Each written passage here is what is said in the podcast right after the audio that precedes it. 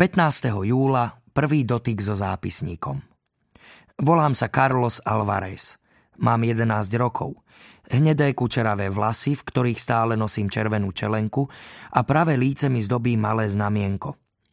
Týmito vetami som práve odštartoval písanie do svojho zápisníka, lebo slušnosť káže sa predstaviť. A keďže sa tento zápisník stane súčasťou môjho života, môjim papierovým kamarátom, tak to bolo potrebné urobiť. On rozprávať a písať nevie, preto sa mi predstavovať nemusel. Je to hrubý zápisník s vôňou starého papiera a so zelenými tvrdými doskami. Na poličke mi ticho ležal zasypaný knižkami a starými zošitmi. Ani neviem prečo, ale až keď z letných prázdnin ubehli dva týždne, napadlo mi, že by nebolo od vecí zápisník využiť. Dostal som ho od triednej pani učiteľky na konci školského roka, keď som jej pomohol upratať školský sklad. Táto úloha mi pripadla za trest, lebo som sa ako jediný odmietol na hudobnej výchove postaviť pred tabuľu a zaspievať pesničku. A pritom som chcel celú triedu len uchrániť od trvalého poškodenia sluchu a sebe ušetriť hambu na celý život. Ah, čo už, sklad som poslušne upratal. Neverili by ste, koľko tam bolo prachu a harabúrt. Myslím, že školník všetky smeti zhromažďoval sem – a nie do kontajnera. Neviem sa zbaviť pocitu, že som bol prvý od založenia školy, čo sa do upratovania pustil. Vlastne mi môžu byť vďační, že som odmietol spievať a ja som im za to ešte aj vyriadil sklad. Pani učiteľka mi milo povedala, že od septembra si môžem do zápisníka písať matiku. To nikdy. Takýmito somarinami ho určite nezaplním. Presne viem, čo si doň budem od dnes písať. Zaznamenám všetky svoje futbalové zážitky. Bývam totiž v najchudobnejšej časti urugvajskej dedinky Cabo Polonio, ktorá neby toho, že ju obmýva Atlantický oceán, tak by na mape ani nebola.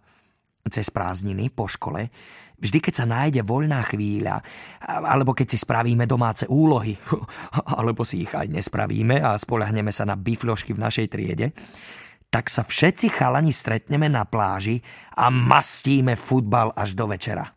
Je to paráda. Škoda, že mi skôr nenapadlo zapisovať si do zápisníka futbalové zápasy, na ktorých som sa zúčastnil. To nič. Naše zápasy sa zďaleka nekončia. Štrbavý Alonso má loptu, takže je hlavným šéfom pláže a môže si vyberať, koho chce do týmu. Patrí k tým vyvoleným, ktorí majú na sebe aj futbalový dres – Takých je v našej dedine veľmi málo. Alonso nosí anglický reprezentačný dres Beckhama a traja ďalší chalani dres Ronaldinha, Luisa Suareza a Messiho z Barcelóny. Hú, tí sa teda majú mať na sebe taký dres. My nevyvolení sa musíme uspokojiť s obnosenými tričkami alebo hráme bez trička. Čo tam potom? Že žiadny dres nevlastním. Aj tak si pripadám ako najväčšia futbalová hviezda. Jo, je to super pocit. Z naskladaných fliaž si spravíme bránky. Rozdelíme sa do dvoch tímov a hráme, kým vládzeme. Potom sa ideme vyjašení a špinaví od piesku vykúpať do oceána. Vždy si vymýšľame, že hráme dôležité turnaje a dávame im aj názvy – Odmenou pre víťaza býva to, že porazené mužstvo zaplatí všetkým zmrzku alebo ľadový pomarančový džús. Hrávame napríklad o titul pobrežných kráľov, majstrovstvá chudobných chlapcov, zápas všetkých zápasov, po prípade sa koná turnaj o futbalovo-zmrzlinový pohár. Najlepšie sú tie zápasy, keď na pláži sedia naše spolužiačky alebo baby z dediny – Vtedy naše výkony raketovo stúpajú.